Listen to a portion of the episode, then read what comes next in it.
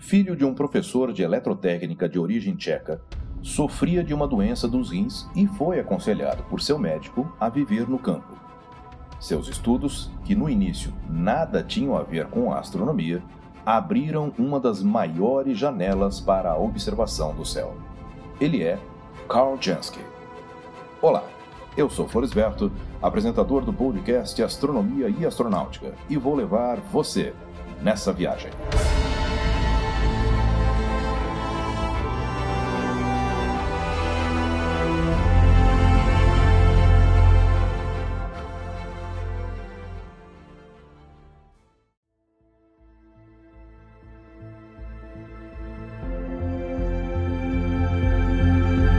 A primeira antena que permitiu escutar as estrelas não foi concebida para esse fim, e sim construída por um jovem engenheiro dos laboratórios Bell Telephone chamado Carl Gut Jansky, e que tinha a finalidade de estudar os ruídos de fundo, ou como também eram conhecidos, os parasitas que atrapalhavam a boa recepção radiofônica. Jansky, que estudou física na Universidade de Wisconsin, aceitou o cargo na Bell em 1928, trabalhando em Nova Jersey. Tinha então 23 anos. A Bell então encarregou Jansky de medir a intensidade e o comprimento de onda dos parasitas e determinar a direção de onde vinham. Quando se tratavam de ondas longas, o trabalho era relativamente fácil, uma vez que já existiam equipamentos para realizar as medições necessárias. No entanto, quando se tratavam de ondas curtas, de 2 a 20 MHz, que à época eram pouco conhecidas, não haviam equipamentos apropriados e Jansky teve que improvisar um sistema de recepção. Ele construiu então um receptor de ondas curtas associado a uma grande antena, concebida para operar em um comprimento de onda de 14,5 metros e que consistia de uma armação de madeira e tubos de latão com 30 metros de comprimento e 4 metros de altura. Graças a um motor, essa antena munida de quatro rodas e montada sobre um velho Ford modelo T executava um giro completo a cada 20 minutos, razão pela qual foi chamada de carrossel.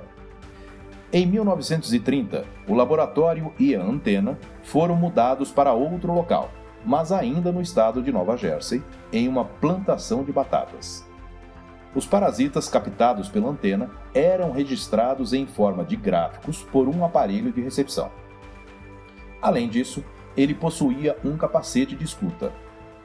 Depois de vários meses de trabalho, Jansky apresentou em Washington um artigo em abril de 1932 em que descreveu seu equipamento e classificou a estática que recebia em três grupos distintos. Os parasitas mais intensos vinham das tempestades locais. Os ruídos mais fracos coincidiam com as tempestades distantes, mas a origem do terceiro grupo de parasitas, que pareciam um assobio muito fraco e contínuo, ele ainda não tinha conseguido identificar. A princípio, ele achou que sua intensidade máxima parecia seguir o caminho aparente do Sol, pois a fonte deslocava-se lentamente e com regularidade, descrevendo um círculo completo em 24 horas. Se esse ruído viesse mesmo do Sol, Jansky teria descoberto as primeiras ondas radioelétricas de origem extraterrestre. Ele ficou bastante entusiasmado com a ideia, mas em 1932 constatou que a fonte de emissão parasita havia mudado de 360 graus em 24 horas para 360 graus em 23 horas, 56 minutos e 6 segundos. Não se tratava, portanto, do dia solar. Mas o que poderia ser então esse intervalo de tempo? Não perca a segunda parte dessa incrível história que mudou os rumos da astronomia. Eu sou Floresberto, produzi e apresentei esse podcast Astronomia e Astronáutica. Até a próxima viagem.